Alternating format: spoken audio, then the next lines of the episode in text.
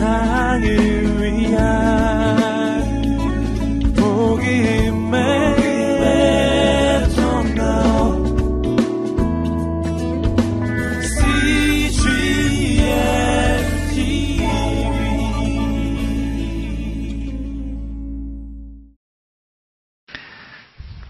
아, 이제 누가복음이 24장 마지막 장에 들어섭니다. 아, 그분은 여기 계시지 않고 살아나셨다라는 제목으로 함께 말씀을 나누겠습니다. 아, 1절 말씀에 그 주의 첫날 이른 새벽 이렇게 되어 있습니다. 아, 그 주의 첫날은 안식일 다음날, 안식 후 첫날입니다. 그리고 창조의 기록으로 시간으로 보면 태초에 하나님이 천지를 창조하신 이 창조의 첫 번째 날입니다. 그래서 우리가 지금 이렇게 모여 있는 이 주일날이 이 날에 해당이 됩니다. 주일은 주님의 부활의 아침을 기뻐하고 찬양하는 날입니다. 그래서 주일은 두 가지 의미를 갖고 있는 것이죠. 천지 창조의 첫 번째 날이면서 동시에 사망에서 생명으로 옮겨진 부활의 재창조의 첫 번째 날인 것이죠. 그래서 주일은 세상 사람들이 생각하는 것처럼 한 주간의 노동과 그 다음 주 노동 사이에 잠시 쉬어가는 쉼표의 날이 아닙니다. 이 날은 놀라운 창조 그리고 놀라운 부활의 역사가 일어난 하나님의 능력의 느낌표가 있는 날인 것이죠. 자, 그런데 이 여인들은 어떤 일이 일어나는지 지금 전혀 모르고 있습니다. 이른 새벽에 준비한 향품을 가지고 무덤으로 갔다. 아, 슬픈 가운데 있었고 어, 시신의 발을 향품을 가지고 가고 있습니다. 아, 그런데 가고 있으면서도 사복음서 대조본문을 보면 누가 무덤에 돌을 굴려줄까 이렇게 근심하며 갔다. 그럼 열두 제자는 무엇을 하고 있었는가? 함께 따라가면 도와주었을 텐데. 아, 그런데 열두 제자는 두려움 가운데 골방에서 나오지조차 못하고 있는 상황이었죠. 그래서 저는 한국이나 이스라엘이나 상황이 좀 비슷하다 생각하는 게 평소에는 남자들이 큰 소리 치지만 결정적인 순간에는 여자들만 움직이더라고요. 네. 그래서 여성들이 아, 위험을 무릅쓰고 이 무덤으로 가는 장면입니다. 자, 2절 말씀에 그런데 무덤 입구를 막은 돌덩이가 굴려져 있는 것을 발견했다. 놀랍게도 그 무덤 입구를 막고 있던 바위가 굴려졌어요. 마태복음 27장 66절 말씀 같이 읽겠습니다. 시작.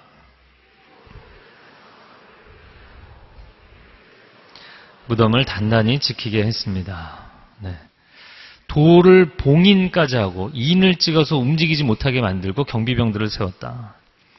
아, 요즘 그 아, 여러 가지 입시가 있는 시즌이라서 추천서를 어, 여러 장 쓰게 됩니다. 근데 추천서를 인비 처리해서 보내달라 이런 경우가 많죠. 아, 근데 최근에 어떤 곳은 좀 그 입학처에 계신 분이 상당히 꼼꼼한 분인 것 같아요. 그래서 이 접는 부분, 넣는 부분뿐만 아니라 칼선이 있는 세 곳에 다 인비 처리를 해달라고 이렇게 요청이 온 곳도 있더라고요. 종교 지도자들이 예수 그리스도를 십자가에 못 박아 죽이고 나서도 후폭풍이 두려웠던 것이죠. 그래서 돌을 굴려놓고 거기에 인봉 처리를 하고 경비병까지 세웠어요. 이 돌은 상당히 큰 바위였기 때문에 한 서너 명의 장정이 들러붙어도 간신히 옮길 수 있는 그런 돌입니다. 그러나 하나님은 그 돌을 옮기셨고 무덤은 열렸고 예수님은 부활하셨습니다.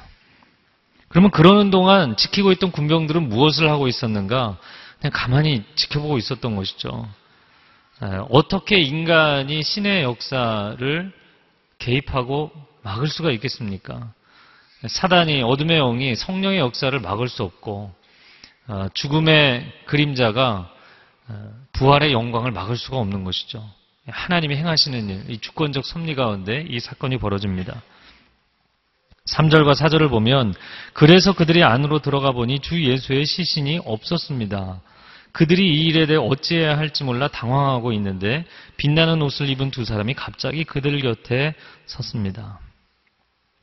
열린 무덤을 보는 순간 이 여인들이 아 주님이 말씀하신 대로 부활하셨구나라고 깨달은 것이 아니라 어 그러면 시신은 어떻게 되었는가라고 들어가서 확인해 보니까 없었다는 거예요. 이 여인들은 그날 아침에 무덤을 찾아간 것이 부활하신 주님을 만나러 간 것이 아니라 싸늘하게 죽은 예수님의 시신을 보기 위해서 갔던 것이죠.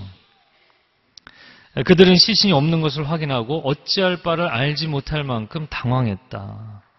실종 신고를 할 수도 없고 그렇다고 그 상황에서 로마 당국이 협조를 해줄 리도 없고 뭐 어디에 도움을 청해야 될지 모르는 상황인 것이죠. 살아계실 적에도 주님을 지켜드리지 못했는데 돌아가신 이후에도 그 시신조차 지켜드리지 못한 너무나 안타까운 상황입니다. 그런데 갑자기 빛난 옷을 입은 두 사람이 나타났다. 예, 하나님의 사자 천사들이 이 여인들에게 이야기를 하는 장면이 이어서 나옵니다.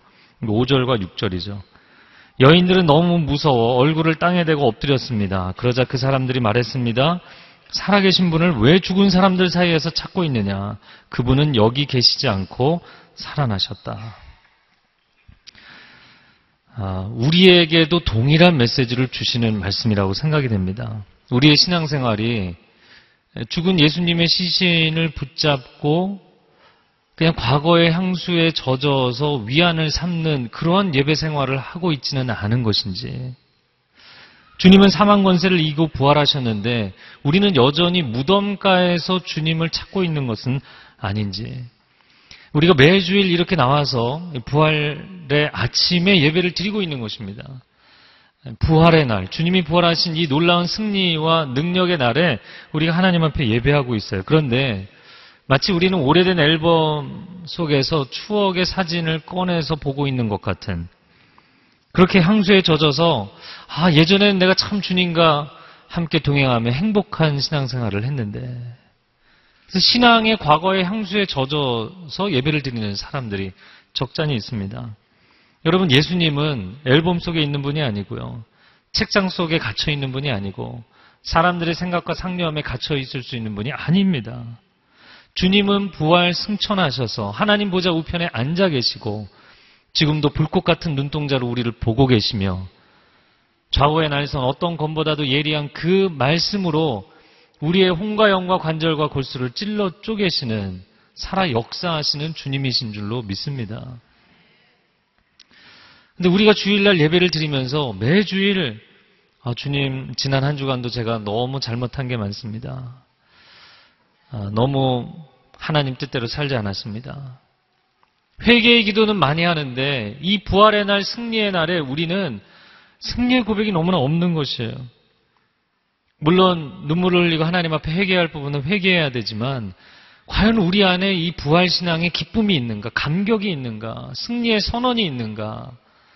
가끔 이렇게 보면 아, 크리스찬들이 우울한 영화의 주인공처럼 어, 그렇게 신앙생활 하는 분들이 많아요. 얼마나 안타까운지 모르겠어요. 하나님은 우리가 행복한 신앙생활 하기를 원하시는 줄로 믿습니다. 여러분 행복하세요. 늘 슬픔 가운데 지쳐있고 어떻게 보면 신앙을 가지고 있다는 것이 더 우울하게 만드는 수많은 사람들이 있습니다.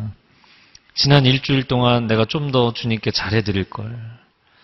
아, 내가 주님 말씀을 좀 더 잘 들었어야 되는데. 그런 생각들을 하며 사는 것이죠.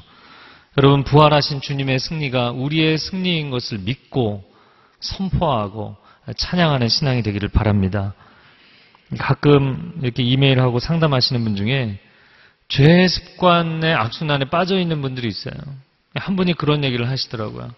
아, 난 너무나, 너무나 심각한 죄를 반복적으로 짓고 있기 때문에 주님도 나를 용서하지 않으실 것이다. 그리고 그냥 자기 생을 끝내버리고 싶은 거예요. 너무나 안타까운 것이죠. 갈라디아서 5장 24절 말씀에 그리스도 예수께 속한 사람들은 육체와 함께 그 정욕과 욕망을 십자가에 못 박았습니다. 나는 이미 예수 그리스도께 속한 사람이고 나는 인간적인 욕심과 욕망을 십자가에 이미 못 박은 사람입니다. 그 십자가를 통과해서 부활의 생명의 자리까지 나아간 인생이 되는 것. 여러분, 우리는 그 주님의 십자가의 보혈과 부활의 생명의 능력으로 죄악의 중력을, 이 죄의 권세를 이겨낼 수 있는 하나님의 자녀들이 된 줄로 믿습니다. 그럼 어떻게 그게 가능한가? 사실 죄의 문제에서 자유할 수 있는 사람은 아무도 없잖아요.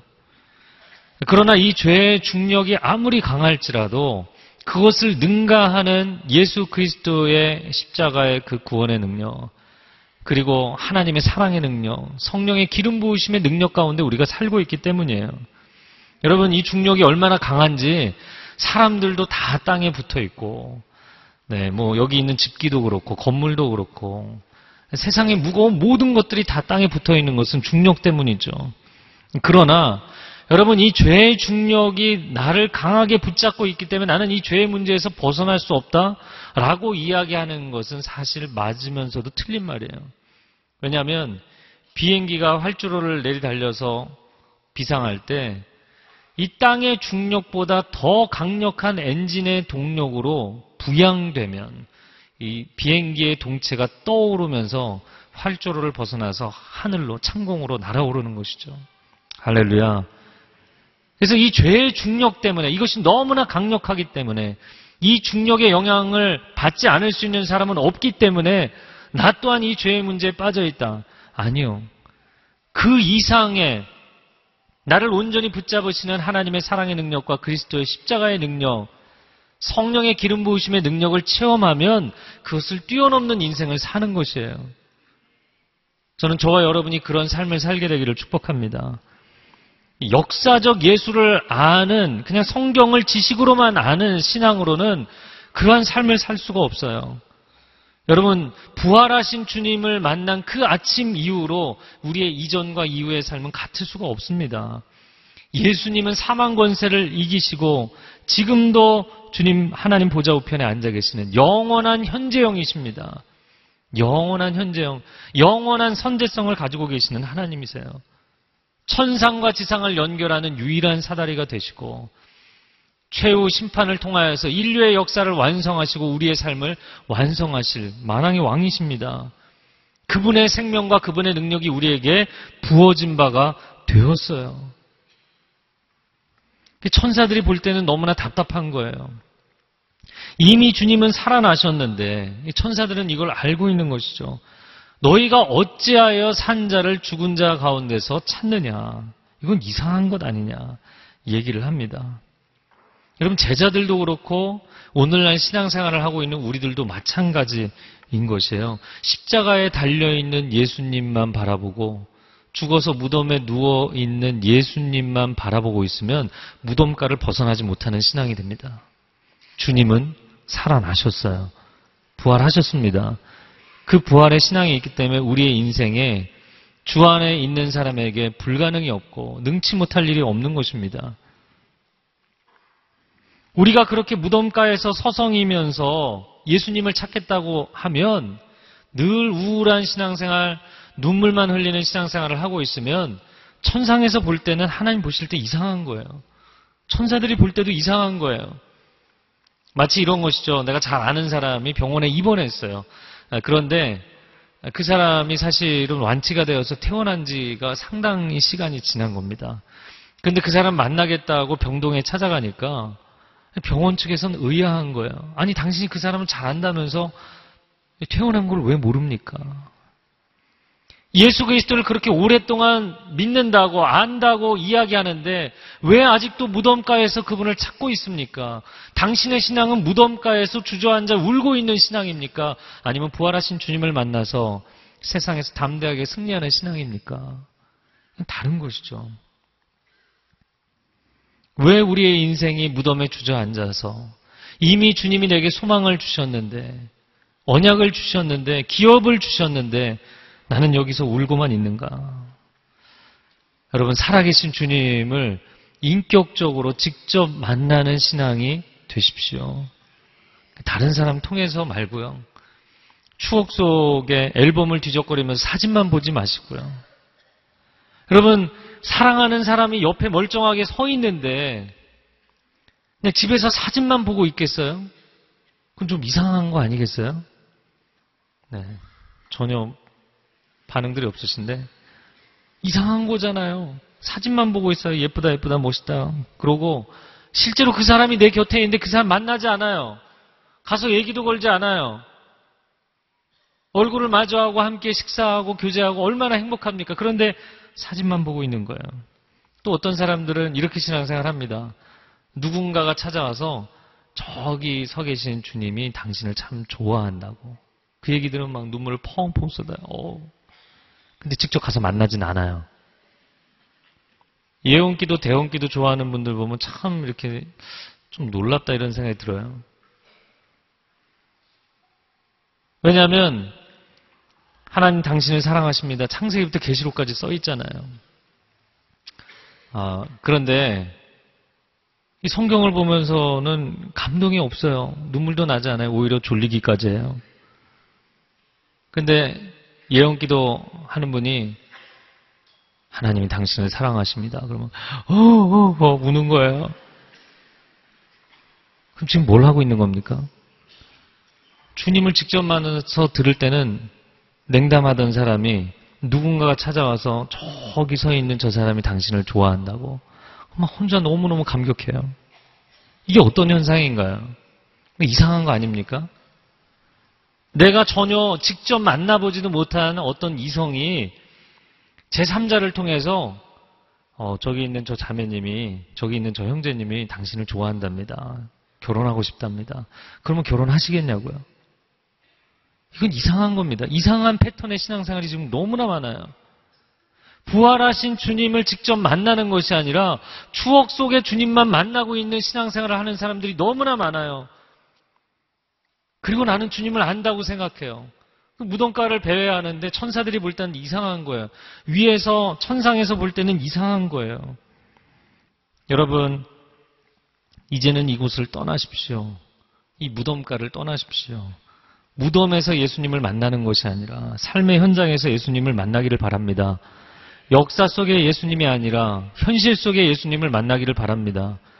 주일에 이 예배당에서 만나는 주님을 넘어서서 이 예배당을 떠나는 순간부터 더 강력한 주님의 임재를 경험하고 더 친밀한 주님의 사랑을 체험하기를 바랍니다. 그래서 천사들이 아니 주님 여기 계시지 않고 살아나셨는데 왜 여기서 찾고 있나요? 이렇게 얘기를 한 이후에 6절 하반절에 말씀합니다. 예수께서 갈릴리에서 너희와 함께 계실 때 하신 말씀을 기억해 보라.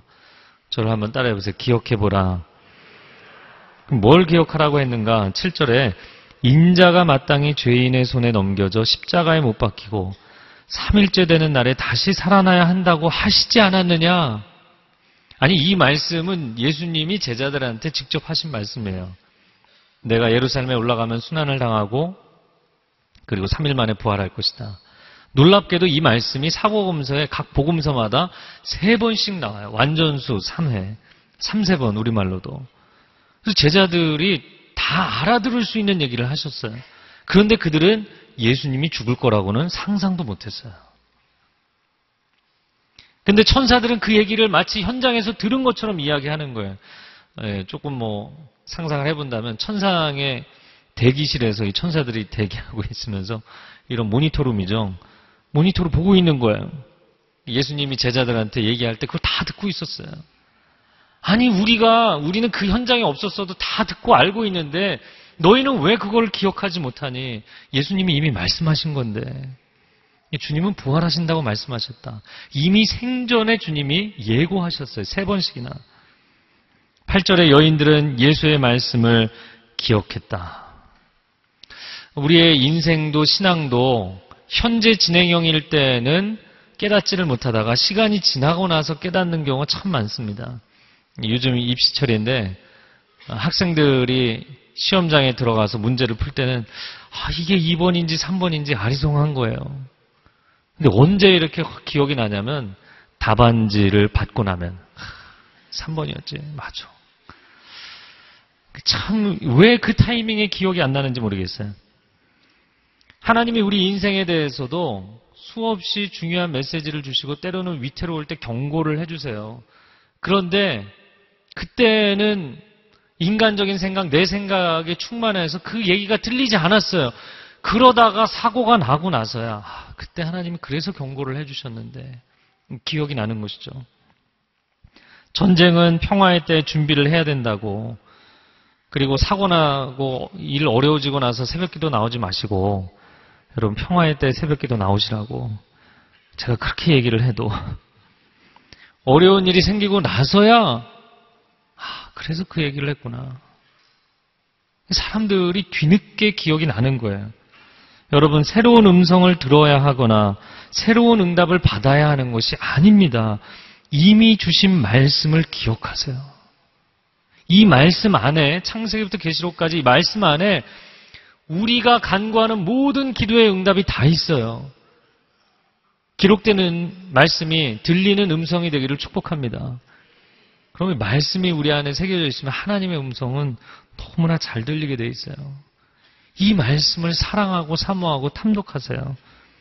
새로운 기적과 새로운 은사를 구하는 것이 아니라 이미 주신 은혜를 기억하십시오.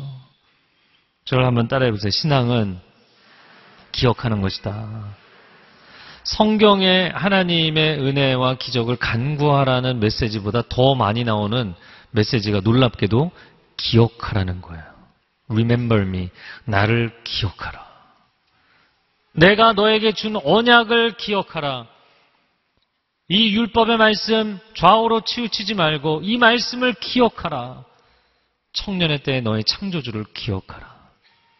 십자가에서 주 예수 그리스도께서 얼마나 놀라운 사랑을 우리에게 보여주셨는지를 기억하라.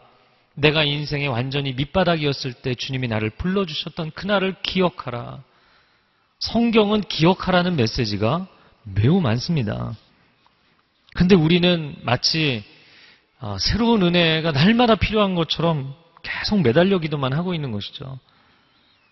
성경은 끊임없이 기억하라고 말씀을 합니다. 왜냐하면 기억 속에 하나님을 현재화하고 미래화하라는 것이죠.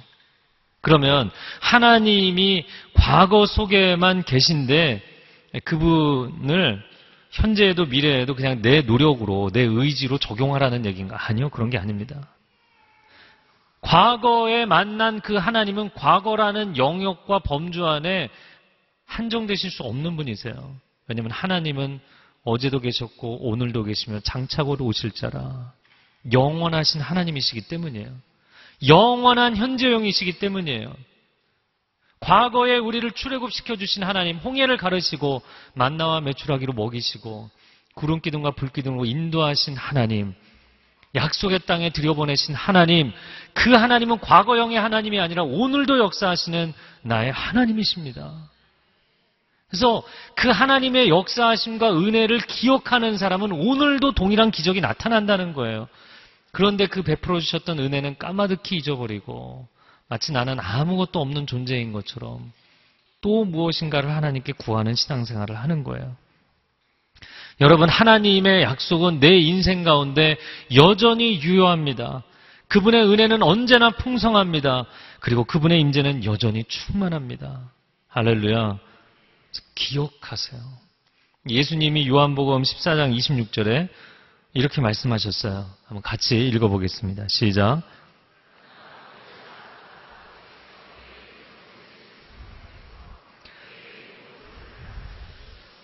내가 너희에게 말한 모든 것을 생각나게 하실 것이다. 예수님이 많은 가르침을 주셨는데 제자들이 생각이 안 나는 거예요. 근데 성령님이 오시면 생각이 난대요. 그래서 성령이 임하시면 기억력이 좋아지게 돼 있어요. 네. 요즘 기억력이 특별히 감퇴하시는 분들 성령님의 임재를 구하세요. 특별히 어떤 부분이 기억이 나냐면 하나님이 주셨던 약속이 기억납니다. 내가 삶의 상황에 그냥 포기하고 타협해 버렸는데 하나님의 성령이 임하시면 하나님 주셨던 약속이 기억나요. 그리고 하나님이 내게 주셨던 말씀들이 기억나고 읽었던 성경 구절들이 기억나고 그 당시에는 이해가 안 되기 때문에 그냥 지나쳤는데 성령께서 이해시켜 주시면 아 그때 그 말씀이 이런 뜻이었구나. 말씀이 기억나기 시작해요. 그리고 베풀어 주셨던 은혜의 사건들이 나의 노력의 산물이 아니고 우연적 상황의 결과가 아니고 주님의 주권적 은혜의 결과이구나라는 것을 알게 되는 순간 다 기억나는 거예요. 할렐루야. 그래서 영적인 기억력이 회복되면 인생의 현재가 재해석이 되고 인생의 미래가 재전망이 되는 것입니다. 그리고 모든 것이 새로워지게 되어 있어요. 성령이 오시면 우리의 인생이 새로워지는 줄로 믿습니다. 오늘 구절 말씀에 여인들은 무덤에서 돌아와 열한 제자들과 다른 모든 사람들에게 이 사실을 모두 알렸다. 뭐라고 설명할 수는 없지만 본인들이 체험한 것을 그대로 얘기했어요. 근데 11절에 사도들은 믿지 않았다. 여인들의 말이 어처구니 없게 들렸으므로 그 말을 믿지 않았다. 아니, 어떻게 죽은 자가 살아나냐는 것이죠. 말도 안 되는 소리를 하고 있기 때문에 어, 전도하다 보면 가끔 불신자들 중에 이렇게 어, 아주 강하게 얘기하는 사람들이 있어요. 하나님이 내 앞에 나타나면 내가 믿어주겠다. 그 예전에는 뭐라고 얘기를 해줘야 될지 참 이렇게 어, 너무 하나님 계시다면 좀 상당히 신뢰가 되는 얘기잖아요. 근데 요즘은 이렇게 얘기를 합니다. 하나님이 만약에 당신 앞에 나타난다 할지라도 당신은 몰라볼 겁니다. 왜냐하면 한 번도 그분을 본 적이 없기 때문에. 무슨 얘기인지 아시겠어요? 그분이 그분이신지 알지조차 못하는 거예요. 근데 제가 지금 이야기하는 것은 난 크리스찬에게만 해당되는 것이 아니라 크리스찬도 마찬가지예요. 역사책에서만 예수님을 봤어요. 앨범에서만 예수님을 봤어요. 그러니까 예수님의 음성이 들려도 못 알아듣는 사람들이 너무 많아요. 예수님이 내게 다가오시는데 예수님이 다가오셨는지 언제 지나가셨는지 언제 머물다 가셨는지도 모르는 거예요. 그냥 역사 속에 하나님일 뿐인 거예요. 그분을 만난 적이 있어야 되는데 만난 적이 없는 거예요. 여러분 예수 그리스도께서 십자가 위에서 나의 모든 죄를 사하셨습니다. 근데 그것을 교리로 아는 거 말고요. 지식으로 아는 것 말고요. 부활하신 주님을 만나고 성령의 임재 체험을 통해서 삶 속에서 그분의 능력으로 체험하는 신앙. 여러분 그런 신앙이 되기를 사모하세요. 오랫동안 교회를 다녔는데도 부활을 믿지 못하고 빈 무덤에서만 뱅글뱅글 도는 신앙생활, 추억의 앨범만 뒤적거리는 신앙생활, 이제 종료하세요. 여러분 교회는 무덤에서 기념 모임 하는 단체가 아닙니다. 교회는 절망의 골방에 부활의 주님이 나타나셔서 그 주님을 만나는 사건이 있는 공동체. 할렐루야. 그런 공동체가 되어야 돼요. 오늘날 크리스찬들을 보면서 너무나 안타까운 것은 오히려 어떻게 보면 세상 사람들보다 우울증이 더 많아요. 크리스찬 연예인들이 더 자살을 많이 해요. 도대체 왜 이런 현상이 나타납니까? 성경을 보면 무엇이 옳고 그른지에 대한 기준들이 끊임없이 나오는데 부활의 그 능력, 성령의 임재하심의 능력이 아니고는 사실 그 삶을 살아낼 수 없거든요. 네. 아멘으로 응답하는 것 같습니다. 그런데 세상 사람이면 아예 마음이 자유하죠. 특별한 기준이 없으니까. 아예 뭐 내가 이렇게 산들. 세상은 상대주의고 다원주의로 흘러가고 있기 때문에 그렇게 막 매일 게 없어요. 그런데 신앙생활을 하는 순간 하나님이 원하시는 게 있고 원하시지 않는 게 있잖아요. 내가 그걸 너무나 잘 알고 있잖아요. 그런데 내가 그걸 살아낼 능력이 없어요. 그러니까 날마다 존재의 분열을 느끼는 거예요. 너무 마음이 힘들고 어려운 거예요. 아, 나는 오늘도 하나님 기뻐하시는 삶을 못 살았어. 날마다 슬퍼하며 슬픈 영화의 주인공으로 살고 무덤가에 주저앉아서 울고만 있는 것입니다. 여러분, 부활하신 주님을 인격적으로 만나셔야 됩니다. 그리고 부활한 주님을 만난 하나님의 자녀로서 성령의 임재 체험을 하셔야 돼요. 부활은 이해하는 것이 아니라 체험하는 것입니다. 땅에서 경험하는 하늘의 기적이기 때문입니다. 시간 속에 살고 있는 우리가 영원한 하나님의 능력을 사실 체험할 수 없는데 체험하도록 만들어주신 사건이에요. 부활의, 부활이라는 이 사건은 사람에게는 기적일지 모르지만 하나님께는 당연한 것입니다. 왜냐하면 하나님은 생명의 주관자이시기 때문이에요. 저는 가끔 이렇게 오늘도 유아세례 11명이 받았지만 참 놀랍다 이런 생각이 들어요. 왜냐하면 사람이 나이가 들어가면서 생명의 기운이 쇠하여 가잖아요. 그러니까 우리는 사실 살다가 죽는 게 아니라 죽어가며 살고 있는 거잖아요. 근데 이 생명의 기운이 쇠암은 어느 시점에 자녀를 낳아요. 근데 그 자녀가 다시 생명의 기운을 가지고 또 살아가는데 또 자녀를 낳아요. 근데 아무리 생각을 해봐도 이 세상의 물질이나 세상의 어떤 에너지로 생각을 해보면 점점 더 에너지량이 감소하면서 결국에는 끝날 것 같은데 계속 이어져요, 계속. 몇천 년을 이어왔어요. 놀라운 생명의 능력을 하나님이 이 땅에 주신 거예요. 네, 끊임없이 생명이 탄생하고 또 탄생하고 이어갈 수 있도록 만드신 분은 하나님이십니다. 자, 제가 1절에서 처음에 이야기를 나누었던 것이지만 여러분 이 부활의 아침이 어떤 날이냐면 하나님께서 그 아들 예수 그리스도를 사망에서 생명으로 다시 살리신 부활시키신 날일 뿐만 아니라 창조의 시간으로 보면 천지 만물을 지으시고 만민에게 생명을 주신 기식이 있는 모든 생명체를 이 땅에 존재하게 하신 하나님의 창조의 첫날이라는 것입니다. 여러분 하나님이 만드신 세상과 자연 안에 우리가 살아가면서 죽은 것을 어떻게 살려내 이렇게 얘기하고 있는 거예요. 그러니까 사실은 우리가 볼 때 부활이 기이한 것이지만 하나님은 부활을 믿지 못하는 우리가 기이한 거예요. 야, 내가 준 생명을 가지고 살면서 내가 준 생명체들이 가득한 세상에 있으면서 어떻게 무에서 유로 창조하는 생명의 역사가 하나님이 일으킬 수 없다고 생각하느냐. 하나님이 오히려 의아하신 것이죠. 인간의 창조는 유에서 유로의 모방에 불과하지만 하나님의 창조는 무에서 유로의 창조이며 불가능을 가능케 하는 창조이며 사망에서 생명으로 옮기는 창조인 줄로 믿습니다. 이것이 하나님의 창조, 재창조의 부활의 역사인 것이죠. 12절 말씀. 하지만 베드로는 일어나 무덤으로 달려갔습니다. 몸을 굽혀 안을 들여다보니 고운 삼배천만 놓여 있었습니다. 그는 이상하게 생각하며 돌아갔습니다. 아, 이상하다, 이상하다. 믿을 수 없다. 근데 저는 이 마지막 장면을 보면서 역시 베드로, 다 주저앉아 있는데 이 행동파 베드로가 움직였어요. 궁금한 거 참을 수 없어요. 그래서 그 열린 무덤 안을 보니까 예수님의 몸을 감쌌던 삼배 천이 있는 거예요. 저는 이 장면을 주목해서 볼 필요가 있다고 생각합니다. 첫 번째, 삼배 천이 남아 있었다는 거예요. 여러분, 몰래 경비병들도 있는데 만약에 몰래 시신을 훔쳐갔다면 마태복음 28장에 보면 종교 지도자들이 예수님 시신을 그 사람들이 훔쳐간 거다. 이렇게 도난 사건으로 위장을 하잖아요.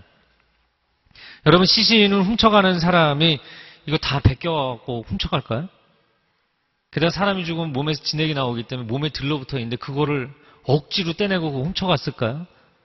말이 안 되는 거죠. 예수님은 다시 살아나신 것입니다.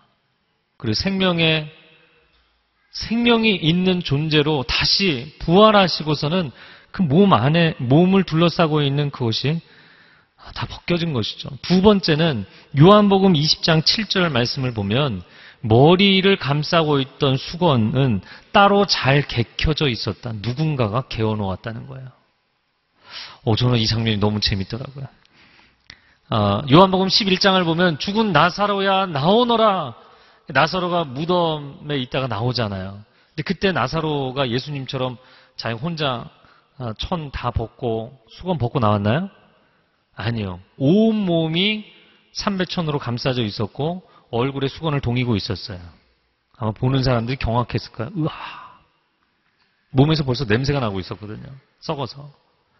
그래서 예수님이 풀어놓아 다니게 하라 이렇게 말씀하셨어요. 예수님은 그날 아침에 좀 수고를 하셨어요. 혼자 벗으셨어요. 그리고는 무덤을 빠져나오려고 하다가 역시 우리 주님은 센스가 있으세요. 주님이 머리를 둘렀던 띠만 따로 잘 개어 놓으시고 나오시는 부활의 증표인 것이죠. 도난당한 거 아니고 사람들이 어떻게 한 것 아니고 주님이 딱 예쁘게 개어놓고 나오셨어요. 우리 주님은 부활하셨습니다. 여러분 온 천지 만물의 생명의 주관자께서 그 아들 예수 그리스도를 다시 살리셨을 뿐만 아니라 사망과 저주와 어둠과 근심 가운데 있는 우리를 다시 살리시는 줄로 믿습니다. 이 부활의 소망, 이 부활의 능력 체험하는 삶이 되기를 축복합니다. 함께 기도하겠습니다.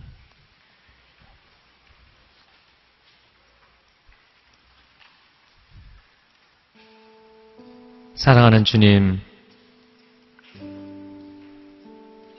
우리가 매 주일 주님 앞에 나와 예배를 드리지만 책에 기록되어 있는 과거의 분으로 앨범 속에 빛바랜 사진을 바라보고 있는 것처럼 그냥 주님에 관한 추억에 잠겨서 신앙생활을 하고 있다면 이제는 깨어나기를 원합니다. 이제는 이 무덤가를 떠나기 원합니다. 우울하고 불행하고 불안하고 하나님 말씀의 기준을 알기 때문에 더 마음이 어렵고 그 말씀을 지킬 수 없어서 늘 등지고 싶고 포기하고 싶고 더 어려운 가운데 살아가는 많은 크리스찬들이 있습니다. 부활의 주님 임하여 주시옵소서. 다시 사신 주님 그 생명의 능력으로 우리를 만나 주시옵소서. 우리의 능력으로 말씀을 지키는 것이 아닙니다. 우리의 능력으로 순종하는 것이 아닙니다. 우리의 지혜로 우리의 지식으로 주님을 이해하는 것이 아닙니다. 살아계신 주님 우리를 만나 주시옵소서. 살아 역사하시는 성령님 우리 가운데 임하여 주시옵소서. 우리의 신앙이 부활의 신앙이 되게 하여 주시고 성령의 감동하심의 신앙이 되게 하여 주시옵소서. 특별히 20절을 앞두고 있는 수험생들, 그 마음의 불안함과 근심과 걱정을 주는 모든 어둠의 영들은 예수의 이름으로 명하노니 떠나갈지어다. 인생의 사업과 가정과 일터와 삶의 현장에 두려움과 근심과 걱정으로 우리를 압박해오는 어둠의 영들은 다 떠나갈지어다. 주님의 승리가 곧 우리의 승리인 줄로 믿습니다. 주여 한번 외치고 통성으로 기도하겠습니다. 주여, 오 주님, 주님이 우리의 생명의 이름이 되시며, 부활의 이름이 되시며, 능력의 이름이 되시는 줄로 믿습니다. 우리를 치유하시고 회복하시는 이름이 되는 줄로 믿습니다. 하나님의 사람들이여 강하고 담대할지어다. 두려워하지 말지어다. 무덤가에 주저앉아 울고 있는 신앙생활이 아니라 부활의 주님의 손을 잡고 열방을 향해 담대하게 나아가는 신앙생활이 될 수 있도록 세상을 향해 담대히 선포하는 신앙생활이 될 수 있도록 주님 우리 가운데 기름 부어 주시옵소서 역사하여 주시옵소서 세일을 행하여 주시옵소서. 부활의 주님 우리 가운데 임재하사 주님의 생명의 능력으로 그 소망으로 우리를 충만히 채워 주시옵소서. 좋으신 하나님 십자가의 그 죽음과 구속만을 우리에게 선물로 주신 것이 아니라 사망 권세를 이길 수 있는 부활의 놀라운 능력을 우리에게 선물로 주시는 줄로 믿습니다. 부활을 찬양하고 신뢰하고 그 부활의 능력이 우리 가운데 동일하게 임하시는 것을 사모하며 살아가게 하여 주옵소서. 무너진 일터의 자리, 가정의 자리, 내면의 영적인 자리가 온전히 회복되게 하여 주옵소서. 다시 살아나는 한 주간이 되게 하여 주옵소서. 그렇게 우리 가운데 새 일을 행하시고 승리를 주실 주님을 찬양하며 예수 그리스도의 이름으로 기도합니다. 아멘. 우리 승리하신 주님께 영광의 박수 올려드리겠습니다. 할렐루야.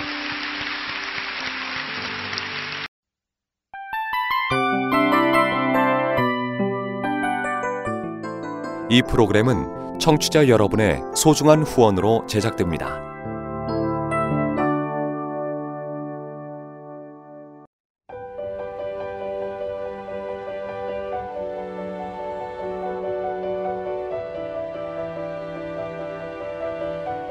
세상에는 수많은 교회들이 있지만 더 깊이 있는 말씀 강해를 찾기 위해 크기로만 교회를 선정하지 않습니다.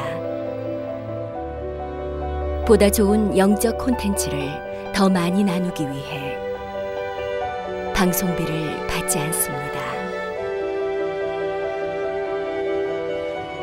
1년 365일 복음만 전하고 싶어서 우리는 광고를 하지 않습니다.